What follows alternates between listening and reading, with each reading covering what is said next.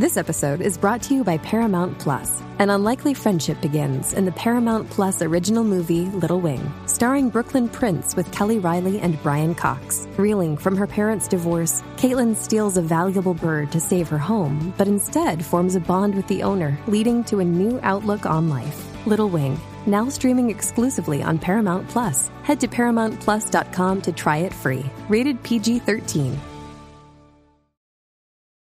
This episode is brought to you by Paramount Plus. Get in, loser! Mean Girls is now streaming on Paramount Plus. Join Katie Heron as she meets the plastics and Tina Fey's new twist on the modern classic. Get ready for more of the rumors, backstabbing, and jokes you loved from the original movie with some fetch surprises. Rated PG 13. Wear pink and head to ParamountPlus.com to try it free.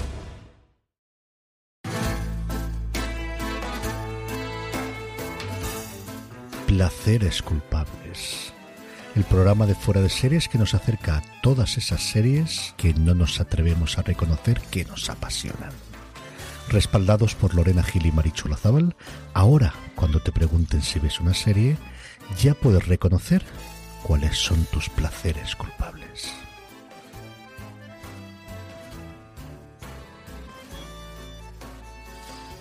Hola a todos y bienvenidos una semana más a Placeres Culpables, este programa de fuera de series en el que traemos pues esas series de las que nos apetece hablar y que los domingos por la mañana nos reunimos la señorita Marichu Olazábal y yo para desgranarlas. Últimamente traíamos series muy nuevas y que estaban ahí en plena actualidad.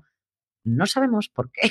Nos ha dado Marichu y a mí un momento retro y estamos trayendo series que nos apetece como placer culpable insuperable. Bienvenida Marichu, ¿cómo estás? Pues muy bien. Cuéntales, cuéntales que has estado viendo hasta hace un minuto.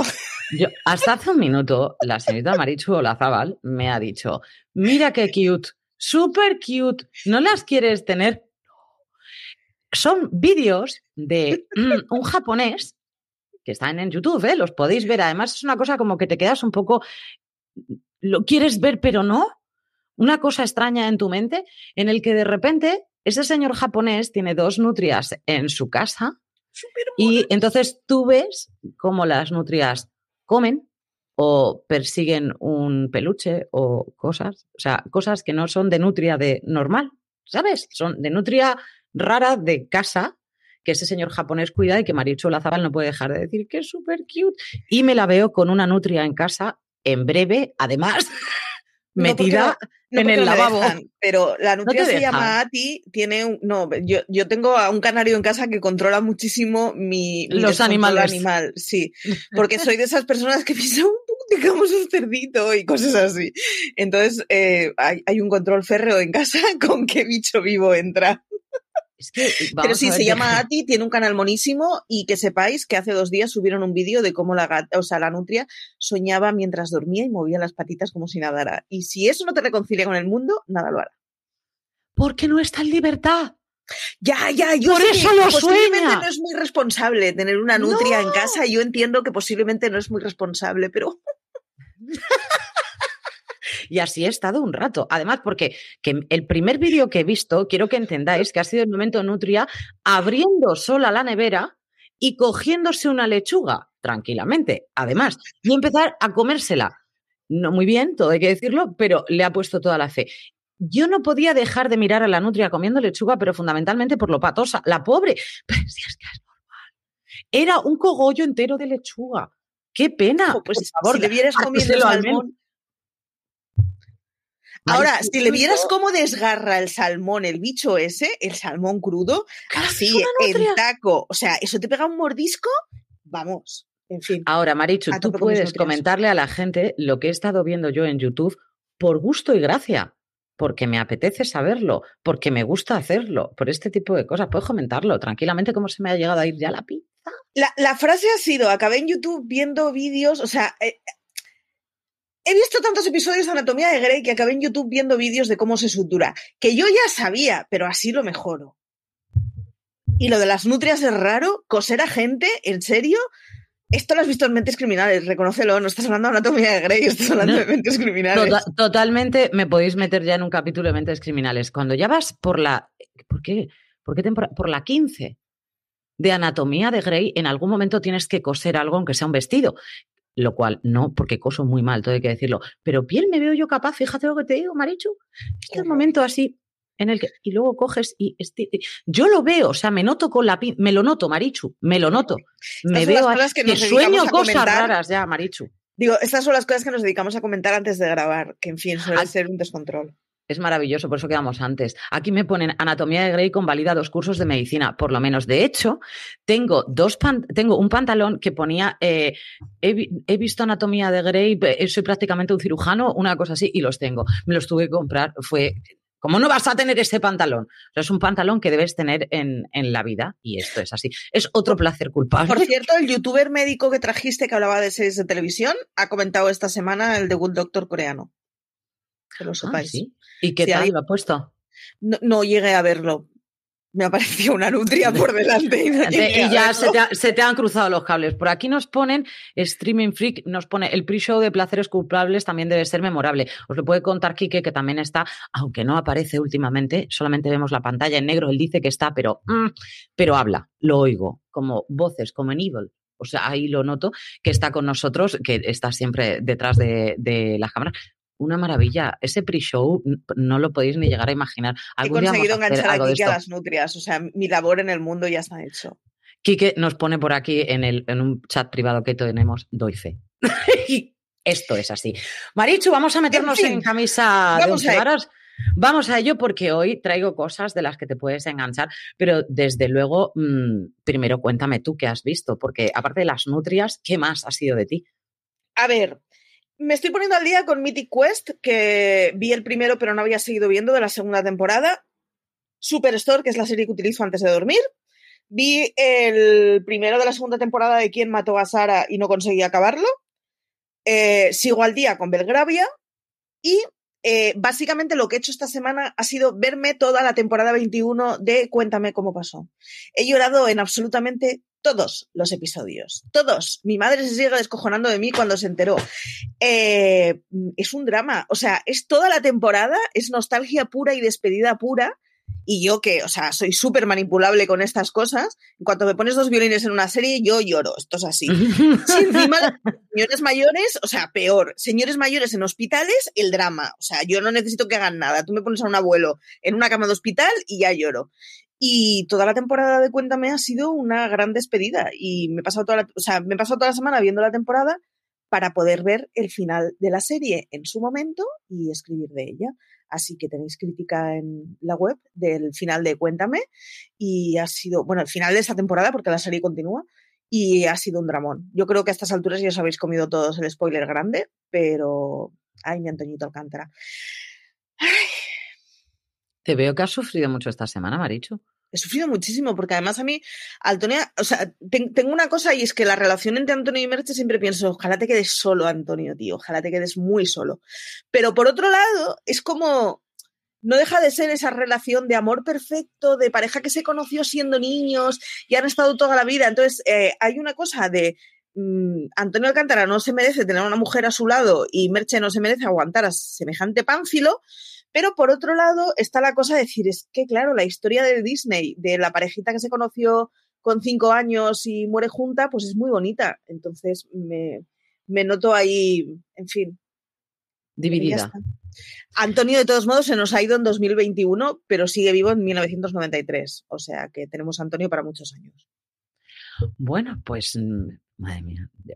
Yo, creo que vi algo de Cuéntame cómo pasó en, en, su momento, que bien, pero no es una serie que a mí me, llegó a, enganchar, entonces la abandoné completamente. Yo entiendo el fanatismo que hay alrededor de la serie, ojo. no, y además tiene, ¿eh? tiene, dos cosas y es que, claro, llevas 20 años con ella, es decir, cuando todos, cuando empezamos a ver Cuéntame, ha pasado algún cambio importante en nuestra vida y un cambio de fase en este tiempo.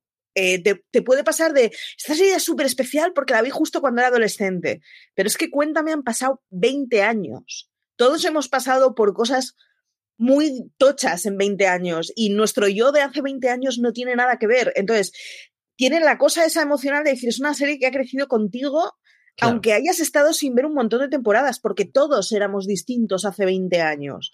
Entonces, claro, o sea, tiene la cosa esa de no poder evitar. Yo me he pasado toda la temporada pensando, esta es la temporada de la despedida. en esta, en esta temporada se van a cargar a Antonio. Esto es así porque es toda la temporada anunciándolo. Si Antonio, que me cae mal, me ponía a llorar todos los episodios, ¿qué va a pasar cuando la abuela muera? En algún momento tendrá, o sea, a ver, esa señora no se ha. La señora tiene 200 años ya, quiero decir. En algún momento le va a tocar el su día. Mm, pero es que, claro, si con un tipo que me cae mal me he pegado a llorera semanal cuando se lo han cargado, ¿qué va a pasar cuando se cargan a la abuela que me parece la caña? Pues el drama, el drama. Total, yo me ponía a pensar, si esto es un drama, imagínate lo que vendrá, así que me he pasado una semana llorando si se muere la abuela, voy a verte y todo. O sea, porque yo creo que eso es de estar en cama ya. Te noto. Si has llorado tanto con algo. Esa señora no puede vivir eternamente. Mm, el drama, el drama. Yo esta semana, obviamente, después de ver que estoy viendo vídeos de YouTube de cómo hacer suturas, además diferentes suturas, porque es la misma todo el rato, no puede ser, obviamente es que he estado mm, revisionando Anatomía de Grey. Em, ¿Qué pasa? Al mismo tiempo estoy viendo los nuevos capítulos de Anatomía de Grey. Y ahí es cuando eh, te, das cuenta de que yo os decía además la semana pasada, Jesse Williams se va de la, se va de la serie, yo ya he visto el capítulo en el que se va de la serie. Mm, es que son muchas temporadas con Jesse Williams ya. Es que no, no vino muy tarde en la serie.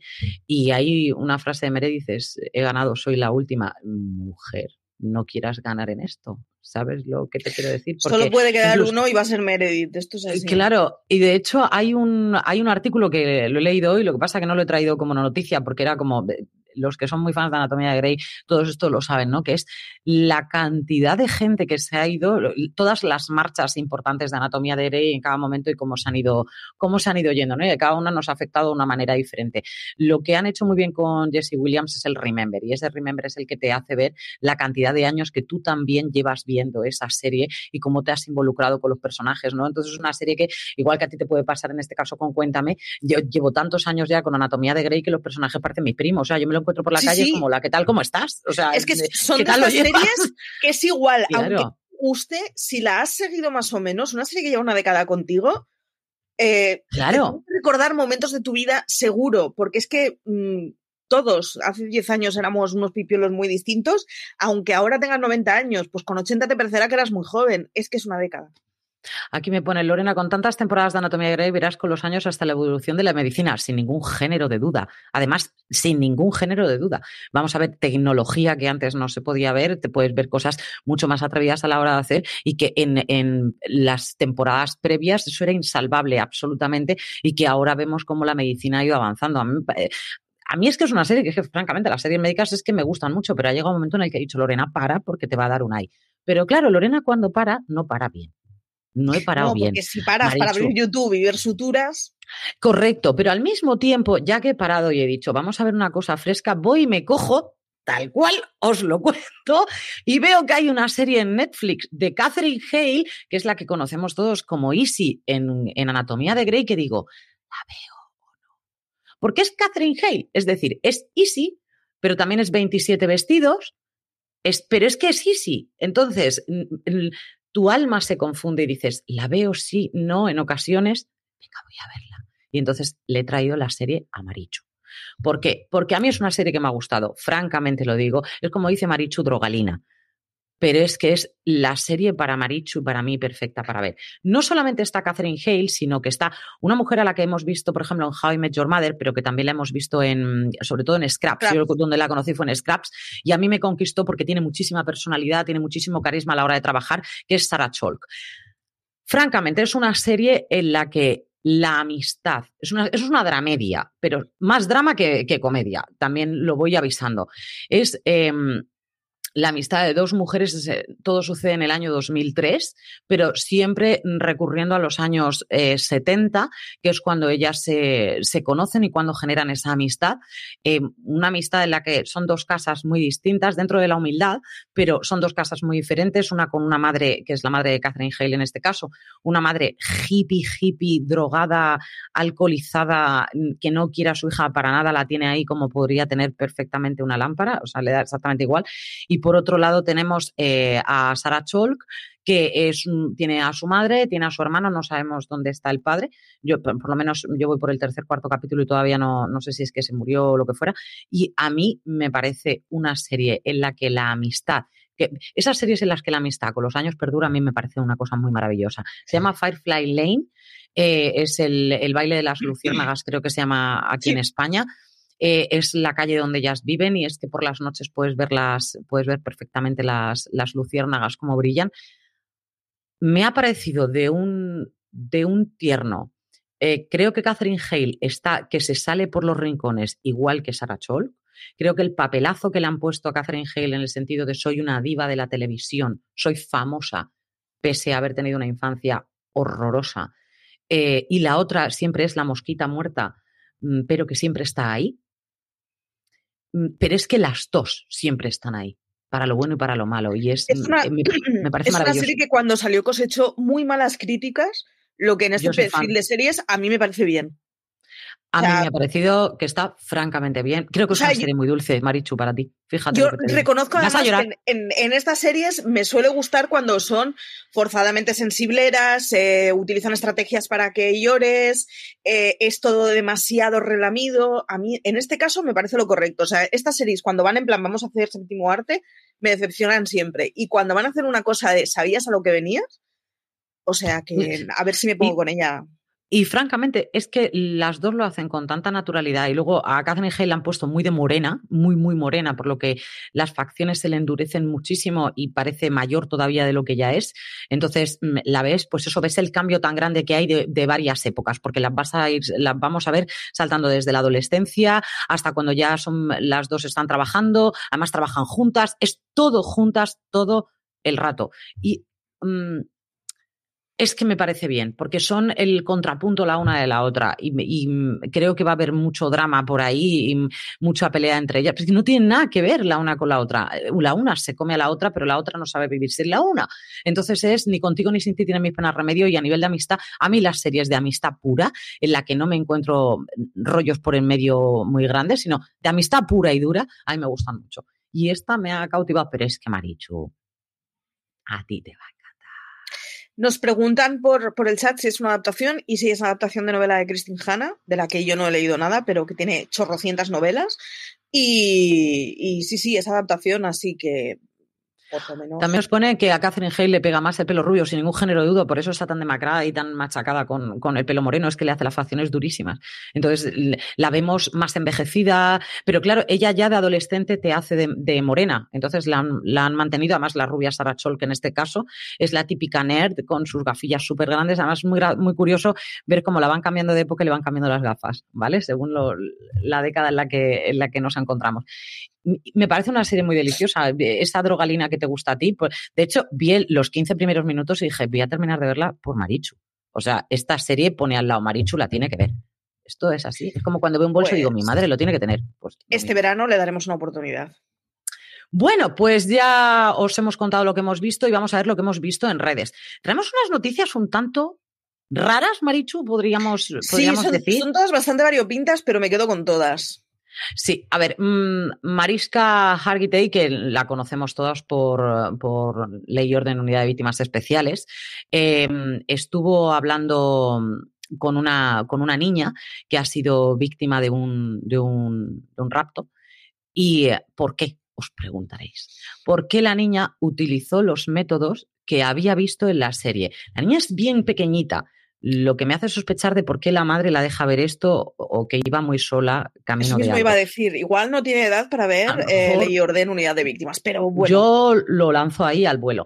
Pero la niña utilizó una técnica de, que había visto en ley y orden que era el dejar algo que tú tuvieras, dejarlo atrás para que la gente entienda que ella ha desaparecido. Y en este caso ella deja slime, que es un juguete, lo que era el Blandy Blue en nuestra época, es un juguete que ahora utilizan mucho los niños, que es gelatinoso, y ella utilizó el suyo que era azul y lo lanzó al suelo para que supieran que ahí es donde la habían cogido. Y ha vuelto. Y entonces em, la niña decía, no me puedo creer que te esté conociendo. para mí estoy encantada de conocerte, es un honor y tal. Y, le decía Marisa, no, no, es mío. O sea, yo fliparía. Como, o sea, tú trabajas en una serie tan, hardcore como es en este caso la de Marisa, y que, y que de repente la niña esta utilice una técnica que ha visto en la serie para poder salvarse de un. Vamos, vamos, ciencia ficción maravillosa, pero maravilloso absoluto. Luego, Tenemos también eh, que Apple TV va a sacar una, una, una consecución de, de, entrevistas a gente famosa. Eh, ¿Es el de Oprah? Pues, Sí. que me- me- creo que me has dicho tú no antes, Sí. Marichu. Es, es este- Oprah y el príncipe Harry. Vale, pues mm, en este caso es con Glenn Close, eh, también han hecho a Lady Gaga, y, mm, y el de Glenn Close en este caso es que estuvo desde bien pequeñita hasta que tuvo veintitantos años metido en una secta. Marichu, yo te la lanzo, que tú eres muy de secta. Voy a ser el primero que vea, o sea, no tengo la menor duda.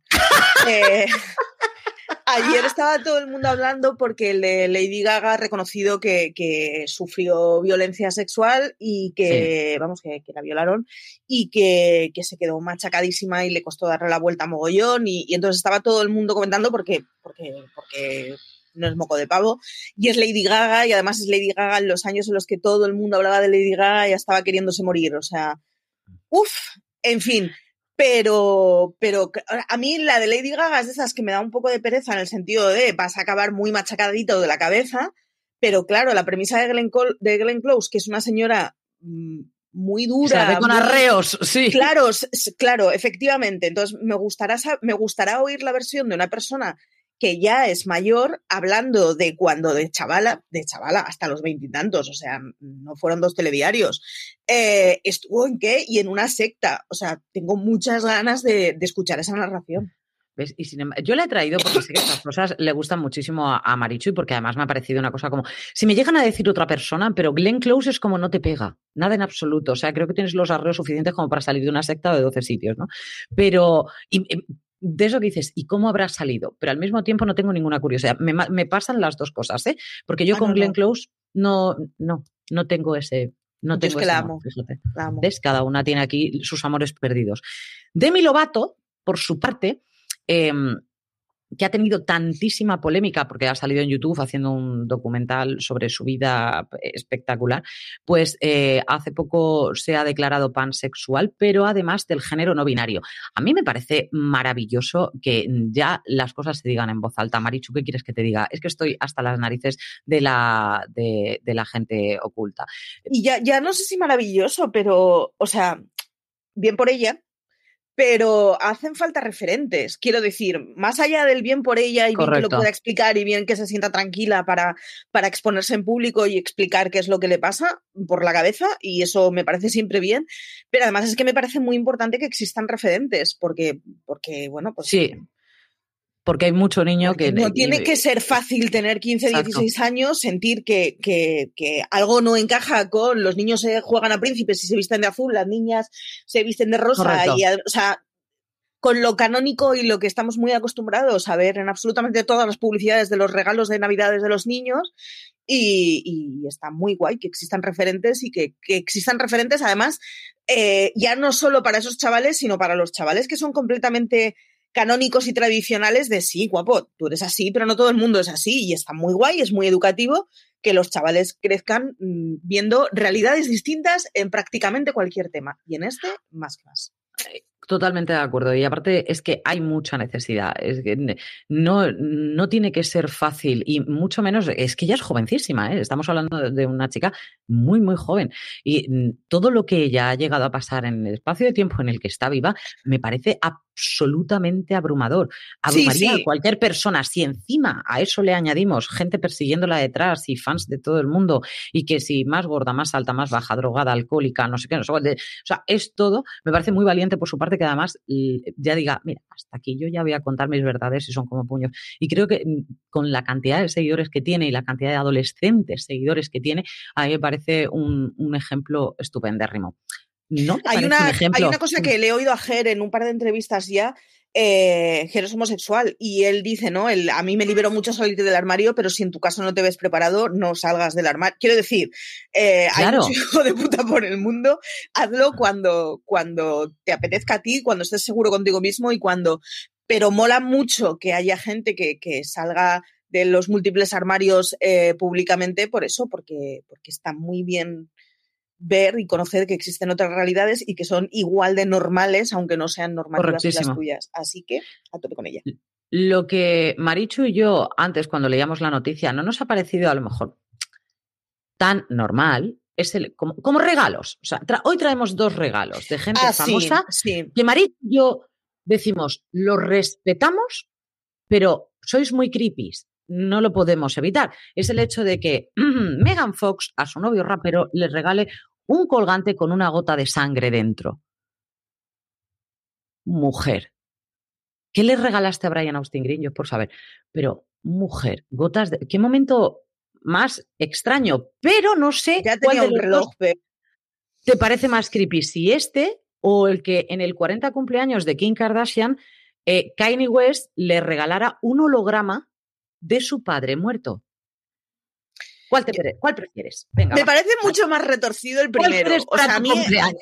a mí el rollo de regalar restos orgánicos me ha parecido siempre muy chungo y, y, o sea, me parece que son de esas fronteritas que te plantan en capítulos de mentes criminales. No, restos orgánicos no se regalan, señores.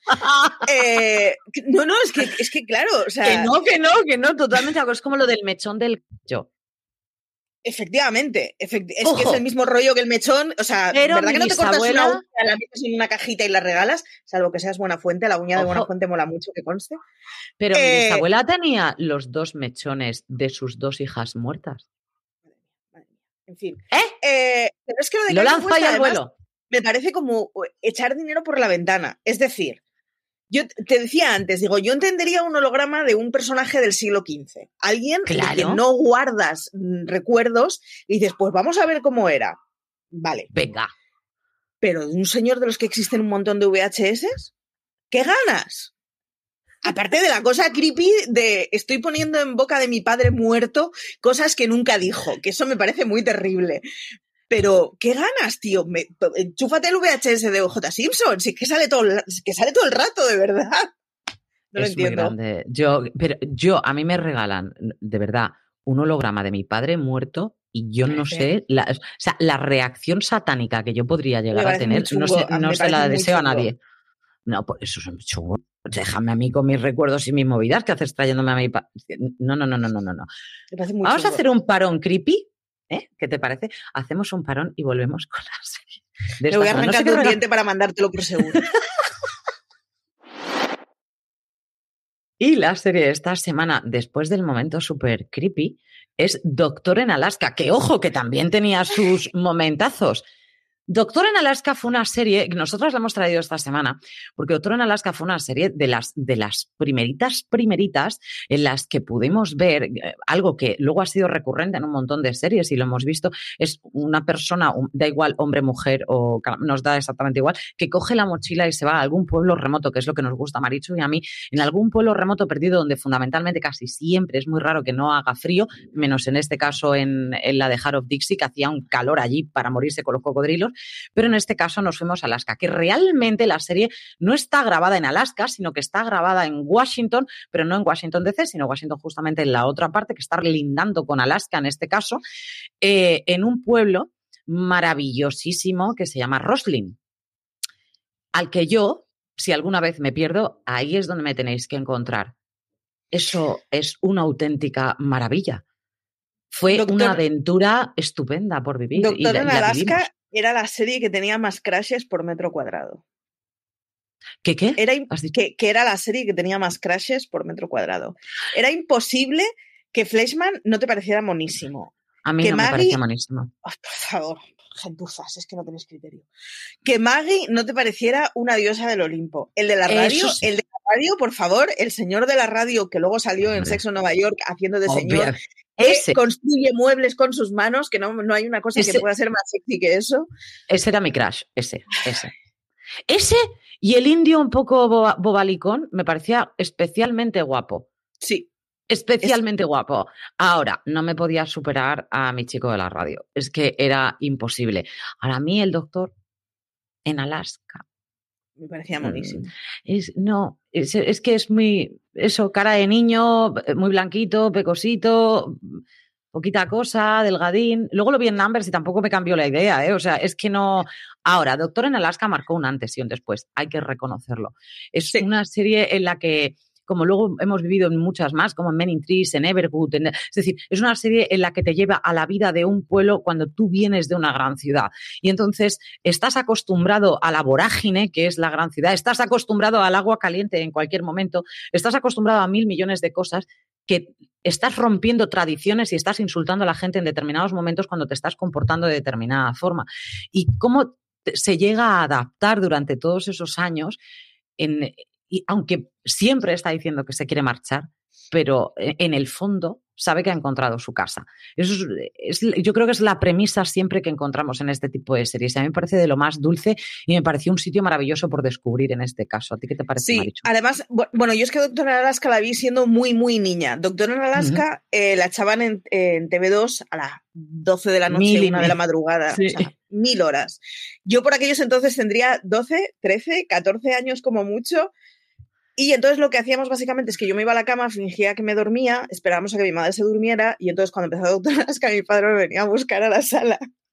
me levantaba y veíamos Doctor Alaska. Así que para mí además tiene como una cosa muy mágica de es la primera serie en pecado que vi de, de vicio más puro vicio. Pero además es que era muy divertida porque era una serie primero el rollo de, claro, yo, era una niñita urbanita que me he criado en Barcelona toda la vida, entonces a mí el rollo de un pueblo por el que pasean alces me parecía pura magia. Estupendo. Por ahí, claro.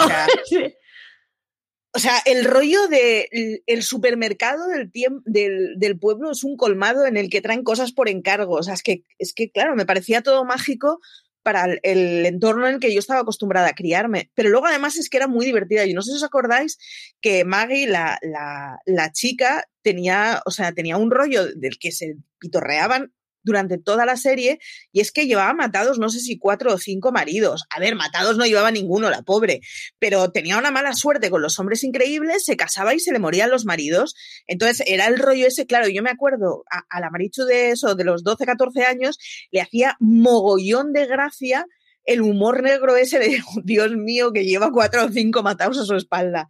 Y tenía en ese sentido, tenía un humor muy pues eso, como muy poco pornográfico y, muy de hacer coñas que estaba muy guay. Luego, por otro lado, tenía el contrapunto de el intensito de la radio, que Cornet hacía un papel de, pues eso, de súper intenso, en donde explicaba cosas que a mí me parecían profundísimas. A la Marichu adolescente eso le parecía que, vamos, que era filosofía pura.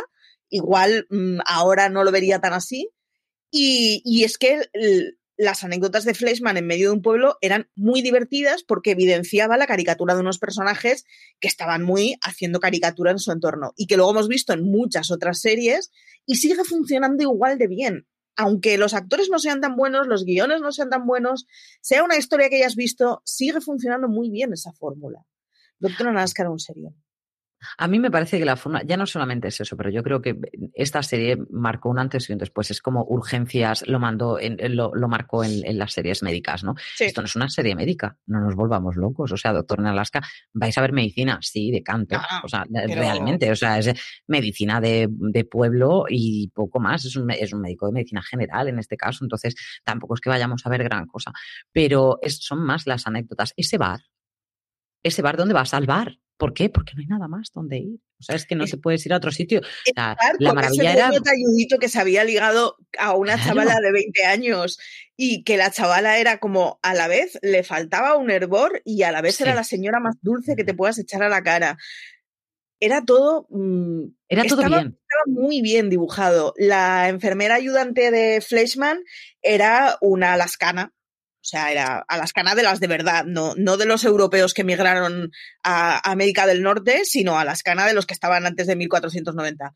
Y, y, y la, la, tía era fantástica, era súper parca en palabras, pero, o sea, era. ¿Cómo puedes hacer un, un personaje tan cómico sin nada? Porque era una señora que actuaba sin nada, no cambiaba prácticamente el ricto, tenía muy poquitas frases de texto y sin embargo era un personaje que era a la vez como muy achuchable y, con el que te descojonabas viva. O sea, no, no, a mí es, es, una de las primeras series que me, que me causó impacto y obsesión. O sea, Estaba muy Yo tengo que reconocer que a mí la relación entre la ayudante y, y Fleshman a mí me, me parecía maravillosa, sobre todo los primeros capítulos. Que ya no solamente los primeros capítulos, incluso las primeras temporadas, ¿eh? porque la relación era como yo me hablo, yo hablo conmigo mismo, porque ella no me va a dirigir la palabra y con su mirada me lo está intentando decir absolutamente todo. Si me apaño bien y si no me apaño, pff, ese es tu problema, chaval. Pero es como, no creo que te tenga que decir nada. Me estás preguntando bastantes tonterías, pues no te contesto. Por cierto, decía, ¿será Maggie era verdad? piloto de aviación y a mí eso, Sí. o sea, a, a- a la, a la Marichu que pensaba que todos los pilotos eran varones y que ligaban con azafatas, le parecía la cosa más molona del mundo, el una mujer pilotando aviones. Hablamos de 1995, creo que es la serie, ¿eh? quiero decir. A mí me parece que la serie está muy bien montada, que los personajes son todos únicos, que no, no hay un personaje que se parezca al anterior, cosa que es bastante maravillosa. No hay como, eh, podemos encontrar, por ejemplo, en Heart of Dixie, ¿no? que teníamos un nido de mujeres que eran todas, parecía cortadas todas por el mismo patrón en la zona de Alabama. No, No, eso no lo vamos a encontrar. Todos y cada uno de ellos tienen una manera de ser totalmente distinta, muy, muy marcada, y es lo que hace que mm, al final, pues eso, vayas con un bando o vayas con otro, porque eh, al final te vas a dividir. O sea, llega un momento, además hay una temporada en, el pueblo en el que hay así un poco de, lío entre ellos y no sabes hacia qué, hacia quién dirigirte, y al final tú coges un bando, como todos los demás, ¿no? Pero a mí me pareció una serie que cautiva que a día de hoy, si la vemos, nos sigue pareciendo adorable, Marichu, porque no es un sitio al que al final llegaría la tecnología súper ágil y tal, sino no nos vamos a extrañar absolutamente nada. Que si quitamos los teléfonos es todo como maravilloso. Eh, mi, mi señor padre está enganchado a un, a un programa en D-Max o en uno de estos canales en donde hay mogollón de cosas extrañas que, que son unos alascanos, básicamente. Y entonces eh, todos los mediodías mi padre sigue la vida de esos alascanos y de verdad que, o sea, mm, es exactamente lo mismo que era Doctor en Alaska, pero con menos gente. O sea, clavadito, clavadito. Esa gente podría ser 1970 sin ningún problema. perfectamente. O sea, y es que, claro, vive en un sitio que es muy incómodo para el ser humano, no está preparado para sobrevivir así como así. Y cuando les ves, o sea, completamente obsesionados porque tienen que cazar martas, porque con la mm, pellejo de, de la marta que venden es con lo que viven todo el año. Una gente que lo que gasta es en gasolina para la moto y para la moto de nieve y poco más, ¿eh? O sea, no, no, siguen igual, siguen igual. Y es que, Sí, claro, bueno, es que son, son lugares muy incómodos para vivir.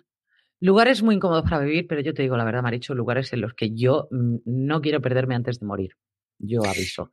Es Yo un mi- sitio para ver. Mi adoración a las series eh, norteamericanas de pueblos pequeños, sin duda, eh, se debe a Doctor en Alaska, no tengo la menor duda. O sea, y cualquier serie que me recuerde mínimamente al entorno que vi en Doctor en Alaska, yo soy cliente de la cautiva. Pues ya somos dos. Y después de Doctor en Alaska, obviamente vosotros sabéis que siempre traemos alguna serie para el recuerdo. ¿Qué serie me traes tú? Aunque hoy ya hemos recordado bastante con Doctor en Alaska, pero ¿qué serie me traes tú? Pues yo traigo una serie eh, que me gustaría mucho ver ahora, de, de- más que de mayor, de 2020, que era Just Shoot Me, se llamaba Dame un respiro en España, que era una serie que emitía Canal Plus entre semana a los mediodías, en donde una chavala feminista, de un perfil que estamos muy acostumbrados a ver, o que estábamos muy acostumbrados a ver, que era esa persona que se puede permitir ser guerrera de izquierdas y dedicar tiempo a ir a manifestaciones porque no tiene que currar, y es que era hija de un multimillonario o de un millonario que tenía una revista de modelaje, básicamente, en donde eran las revistas de modelos mujeres que tienen que ser súper canónicas. Y entonces, en medio de todo eso, mete a una feminista que no está nada de acuerdo con ese tipo de producto, pero que su padre le había puesto a trabajar en, en, en la editorial de, de, la revista que llevaban en casa y que era el negocio familiar. Y entonces se convertía en una comedia en donde eh, existían, o sea, los tópicos explotaban al máximo, porque claro, la gracia era caricaturizar el, el, el tópico y tenías una persona diciendo que ese tópico estaba mal. Y me desperta mucha curiosidad porque esa serie es de los años 90. ¿Qué pasaría? O sea, ¿cómo veríamos desde 2020 lo que en 1990 y algo nos parecía súper transgresor? ¿90 o 2000? Posiblemente serían más 2000 que 90. Eh, y, entonces era, era una comedia muy divertida, era una comedia que además tenía un montón de personajes que luego mmm, los hemos visto hasta en la sopa, que son actorazos que funcionan muy bien. que hacían papeles completamente caricaturescos y que eran divertidísimos y además tenían a una señora, que no es otra que Wendy Malik, que hacía de señora, no lo sé, en mi cabeza era muy mayor, pero claro, yo, yo la vi de joven. O sea, a saber lo que yo consideraba mayor cuando yo era pequeña. pero claro. era, era una persona que era la típica señora que había decidido ser soltera, que era promiscua, que llevaba la vida, que salía de bares, que, o sea, era una señora que se ganaba ella misma las pesetas y se las ganaba muy bien, que vivía independientemente, que yo recuerdo que a mí esa señora me fascinaba, me parecía, luego la hemos visto en Sexo en Nueva York y la hemos visto en un montón de series, o sea, es, es un, es un tropo muy utilizado, el de la señora que se mantiene soltera porque quiere y es ligona y vive bien y vive independiente. Y, pero era, o sea, a mí me, me, me, flipaba y me maravillaba ese personaje. Y en general, la serie luego te pones a ver los secundarios que tenía y a todos los secundarios les hemos visto en cosas muy chulas, haciendo papeles muy chulos. Yo sí que la vi, yo vi la quizás no con tanta adoración en este sentido como, como tú. A mí el personaje protagonista, que es el de Maya, en este caso, es un personaje que a mí me gustaba mucho. La actriz es que me gusta bastante. A ella la conocimos en Pretty Woman, que era la amiga de Julia Roberts. Luego la sí. volvimos a ver en Saving Grace también. Eh, le, siempre hace de amiga. En este caso era la, la protagonista, pero casi siempre hace de amiga. Y a mí me parece que es una chica que trabaja especialmente bien. Y luego tenía un, un, un, elenco muy divertido. El padre estaba totalmente desfasado, ido de bola, y, eh, y, pero al mismo tiempo era como no puede faltarnos el padre. O sea, el padre te da ahí el contrapunto a lo que ella está reivindicando al fin y al cabo, ¿no? Entonces me pareció una, una serie especialmente entretenida, con muchísimo machismo de por medio, que a día de hoy nos volveríamos locos y diríamos, Seguro, esta serie, o sea, estoy la segura, pago ¿eh? clic, ¿vale? Pero, pero hay que verla con los ojos de aquella época. No las puede, si la vais a revisionar, no la podéis ver con los ojos de esta época. No, no, y los además- chascarrillos donde corresponden, claro. A mí me, o sea, me resulta muy curioso saber qué es lo que considerábamos que era muy transgresor eh, a principios de los 2000.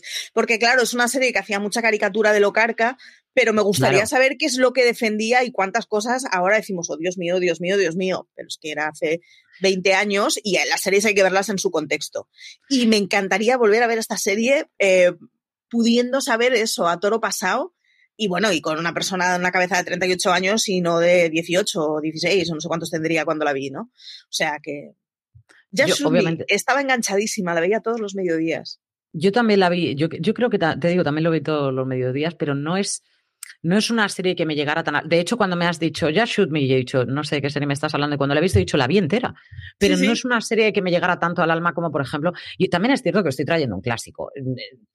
Yo la vi de, de pequeña, pero no tanto como la he llegado a revisionar. De, ma- es que, claro, yo creo que no llegaba a, a captar tanto la ironía eh, como la puedes captar ya con determinada edad, ¿no? Que son las chicas de oro. No creo que haya mejor serie.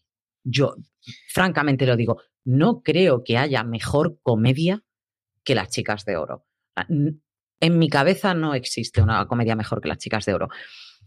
Era rompedora para su época. Pen- pensemos que eran eh, cuatro mujeres viviendo juntas en, en Miami, unas con divorciadas, eh, las otras con los maridos muertos, luego el muerto no estaba muerto, pero sí que estaba muerto, pero traemos a los hijos, pero los hijos se nos casan, pero se lían entre ellos, pero se acostaban una detrás de, bueno, Blanche era ya no transgresor, era lo siguiente, o sea, estamos hablando de una tía que es- después de la muerte de su marido se quedó totalmente colgada y que, y que decidió que la vida eran dos días y que le dieran bola al mundo y yo salgo todas las noches si hace falta, el caso es tener a alguien conmigo, ni Antes, más, cu- ni cuando menos, hablábamos o sea, de la importancia de referentes, yo me doy cuenta que, o sea, eh, para mí el término solterona nunca ha tenido nada que ver con una señora desgraciada. Quiero decir, en mi cabeza cuando yo era pequeña, Correcto. solterona eran las chicas de oro y me parecían unas señoras la más de triunfadoras. O sea, eran unas tías inteligentes, eran unas tías divertidas, eran unas tías seguras que se buscaban su compañía y eran otras mujeres como ella que estuvieran en un entorno. En mi casa, Prados Soleados es un, o sea, es una broma en sí misma. Yo me pasé toda la infancia amenazando a mi padre con llevarle prados soleados. en mi casa, o sea, se sigue utilizando esa coña. Cada vez que mi padre me putea con algo, le amenazo con prados No. soleados. O sea, tenía muchísima retranca. Esa señora mayor que... Que, que esa señora mayor no era tan mayor, pero No, que, no, no, que que estaba representada para, para parecer muy mayor, pero, pero era como, ¿cómo se puede ser tan ágil mentalmente con esa retranca? O sea, yo, eh, eso, las, las chicas de oro para mí, yo no tengo ninguna duda de que fueron un referente de que las señoras solteras, viudas o como les salgan de las narices tienen muchísimas cosas que vivir cuando son mayores. Y creo que de hecho, eh, que esto sí que lo hacen bastante los, los eh, fuera de, desde luego fuera de España, que son sobre todo la gente del, de los países nórdicos, es el hecho de unirse cuando se quedan ya, se jubilan, no es que se vayan a, no se van a asilo, sino se cogen una casa entre todos y se van a vivir juntos. Que es lo Eh, guay. o sea, Yo no estoy es- para vivir sola, pero no estoy para tener un enfermero 24 Exacto. horas que me lave el culo. Y hay muchos grises en esa etapa en la que, pues igual no me apetece vivir sola, pero sigo siendo una persona la mar de útil. A mí lo que me gustó es que es una serie en la que, vamos a ver, estamos hablando de gente que, que de cincuenta y tantos años, eh, algunos que ya rozaban los 60, poco más, ¿eh? Lo que pasa que las vemos a todas, pues eso, pues con el pelocano, en este caso a Dorothy, Dorothy, que la cual la actriz en sí eh, tuvo que ir mm, Blanche a convencerla de que hiciera el, el papel porque ella no quería hacerlo. La que tuvieron claro desde el principio era esta- doña Sofía, eh, la tuvieron clarísima desde el primer momento. Mm, Rose y Blanche, el papel iba a ser a la inversa, eh, hasta, que, hasta que vieron, de hecho, Blanche, mm, eh, la actriz, no era sureña. Ella tuvo que sacar ese acento sureño y ella, esa parte tan coqueta de ella, le- dice que le costó muchísimo sacarla. Y cuando le hicieron la prueba, se la hicieron, le hicieron al revés. Y luego la volvieron a cambiar. Dijeron, ¿y si lo probamos de esta manera? Y fue cuando Rose brilló haciéndose la boba y dijeron, es que tiene que quedarse así, es que no puede ser de otra manera.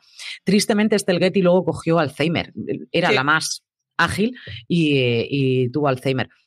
A mí me parece una maravilla de serie. Me parece que los, los chistes no son cosa de la época, los, los gags que tienen no- son cosa de la época. Realmente tienes muchos que a día de hoy los puedes, porque realmente era ironía y meterse los unos con los otros, como yo os he llamado.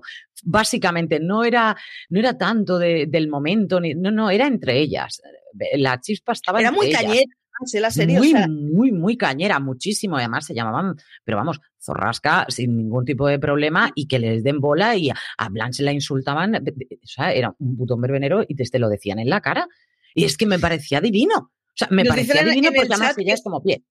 nos dicen en el chat que siguen funcionando muchos de esos chistes. Y es que es verdad, es una pasada. Como Las Chicas de Oro es una serie que sigue siendo completamente contemporánea y funciona de maravilla, siendo una serie en la que, bueno, se supone que todo debería quedar muy antiguo muy pronto y para nada. Por cierto, que sepáis que en, IMDB hay un error con Las Chicas de Oro porque dice que está producida por José Luis Moreno o dirigida por José Luis Moreno y escrita por José Luis Moreno, que me parece maravilloso. Y al personal de Dorothy dice que la señora se llama Concha Velasco. Y efectivamente, cuando clicas a Concha Velasco es nuestra Concha Velasco. Es que quiero que entendáis que, de hecho, eh, la actriz, eh, estoy intentando acordarme el nombre, la actriz de periodistas, la morena, este, voy a, voy a buscarlo. Eh, Ana- la que hacía de Ana, no me acuerdo su nombre, que es una actriz como la copa de un pino, pero Alicia Borrachero. Esa actriz fue cogida, porque es, un- eh, es bilingüe completamente, eh, para el casting de las chicas de oro, porque en principio las chicas de oro no iba a ser de gente mayor.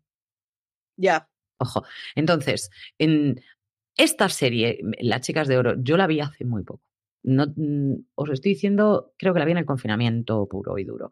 Eh, la solamente porque es una serie en la que me trae tantas risas mm, que una época tan chunga en la que Espera, dices, espera, no que es puedes que- perder no, la no, no, sonrisa. Que estoy detectando que el, que el error no es. O sea, que Las Chicas de Oro o sea, existe como serie Se hizo, una versión, se hizo una versión española. Sí, Eso estaba viendo yo ahora. Digo, no, no, no. yo- El error no es de IMDB, es mío. Madre mía. Pero yo no, yo no quise verla. Yo os digo la verdad. Mira, porque mira el, mis lo que me ojos acaba de traer el canario al cuarto. De Las Chicas de Oro hubo remake español. Canario, gracias. Sí. Te Pero, decimos gracias, canario.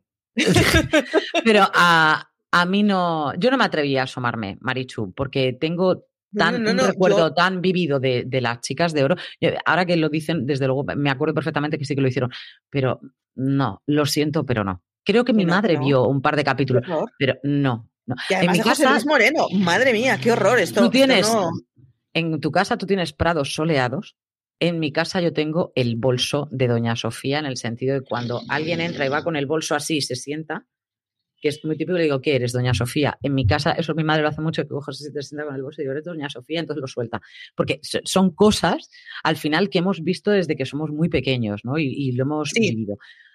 Me parece que tiene tantos buenos recuerdos esa serie. El que no la haya visto, de verdad, os animo a que la veáis, porque es una comedia maravillosa, intrusiva, irrespetuosa en muchísimos de los casos, irónica que hace que te lo pases absolutamente pipa, porque en el fondo es un amor tan, tan, tan profundo el que se tienen todas y cada una de ellos. O sea, los capones de Dorothy, así, que le daba a Rose, me parecían ya de, lo más loco de amistad. O sea, eso es llevar la amistad a límites insospechados en el que sabes que la otra no te va a dar directamente. Eso es tener un amor eterno hacia tu amiga. Es que me lo, he ganado. de Betty White, además, que es una señora que o sea, debe tener un sentido del humor del copón, porque muchos de los papeles que ha hecho siendo ya muy mayor son muy divertidos. Y estoy pensando en el papel que hacía en Community, era muy divertido, y en el papel que hacía en Bones era muy divertido. Son de estas señoras que han tenido mucha capacidad de vis cómica siendo mayores y que, que es maravilloso porque ha hecho un montón de papeles en donde es una señora mayor, pero es una señora mayor con la cabeza completamente ágil y completamente modernizada y tiene papeles muy buenos. Y yo os animo a que veáis entrevistas a Betty White en las que os vais a poner, o sea, pero rojos de risa en no poder, porque ella no tiene ningún filtro. Cuando digo ningún filtro, es absolutamente ninguno. Os animo a que veáis las tomas falsas de Hot Cleveland, de cómo se sale de madre y cómo las demás actrices no pueden. O sea, es, pero la primera que no puede es ella. O sea, tiene una vis cómica. Luego ella hizo un programa eh, que era para, con, animales, se traía gente famosa que tenía sus y traía sus mascotas. Que tuvo, lo intentó dos veces, de hecho, hasta que funcionó. Pues una tía que tiene un amor hacia, hacia los animales que es absoluto y además tiene un montón de causas a las que apoya y tal. Pero una mujer que tiene, ya no sé qué edad tiene, 100, 100 ¿Llegará? ¿Habrá pues llegado ya? en el 22, el año que viene hace 100 años es que es, y está fresca, pero fresca como una lechuga. Es, tiene, por llegar la mitad de bien. Tiene una ironía y una frescura en su mente que es fundamental. Es decir, es que la cabeza la tiene totalmente amueblada y en su sitio. Y es una maravilla. Y luego es, es una persona que ya no tiene pelos en la lengua y es por eso es tan maravilloso ver las entrevistas que le hacen, porque es que le da exactamente igual lo que opinen todos los demás. Decían, este es, además ella decía, este que era gay salía con no sé quién y se iba con no sé cuántos y la gente era como, ¿qué has dicho? Este era, ¿qué dice? No lo sabía todo el mundo. es como, yo es que he vivido esa época y esto es lo más normal, vosotros lo estáis haciendo raro. Esto era súper normal en la época. No, no, sé por qué os estáis haciendo tantas historias en vuestra cabeza, ¿no? Me parece deliciosa, absolutamente. De verdad que os animo a que veáis entrevistas de ella y las tomas falsas de películas que ha hecho y de series que ha hecho, maravillosa. Aprovecho para decir que necesitamos que las chicas de oro vengan a alguna plataforma. Esto es así. O sea, necesitamos, ah. necesitamos que, que, la gente que no había nacido con las chicas de oro descubran a las chicas de oro y descubran que el humor cañero y bestia ha existido toda la vida y que no pasa nada y que es posible ser transgresor sin que te tiene, no te tienes por qué sentir insultado todo el rato, porque realmente no, al fin y al cabo están haciendo comedia y, lo tienes que entender de esa forma, ¿no? Además, eh, señoras leyendo Wikipedia. Me dice Marcos, en vez de placeres culpables, en serio, tengo un troll en casa.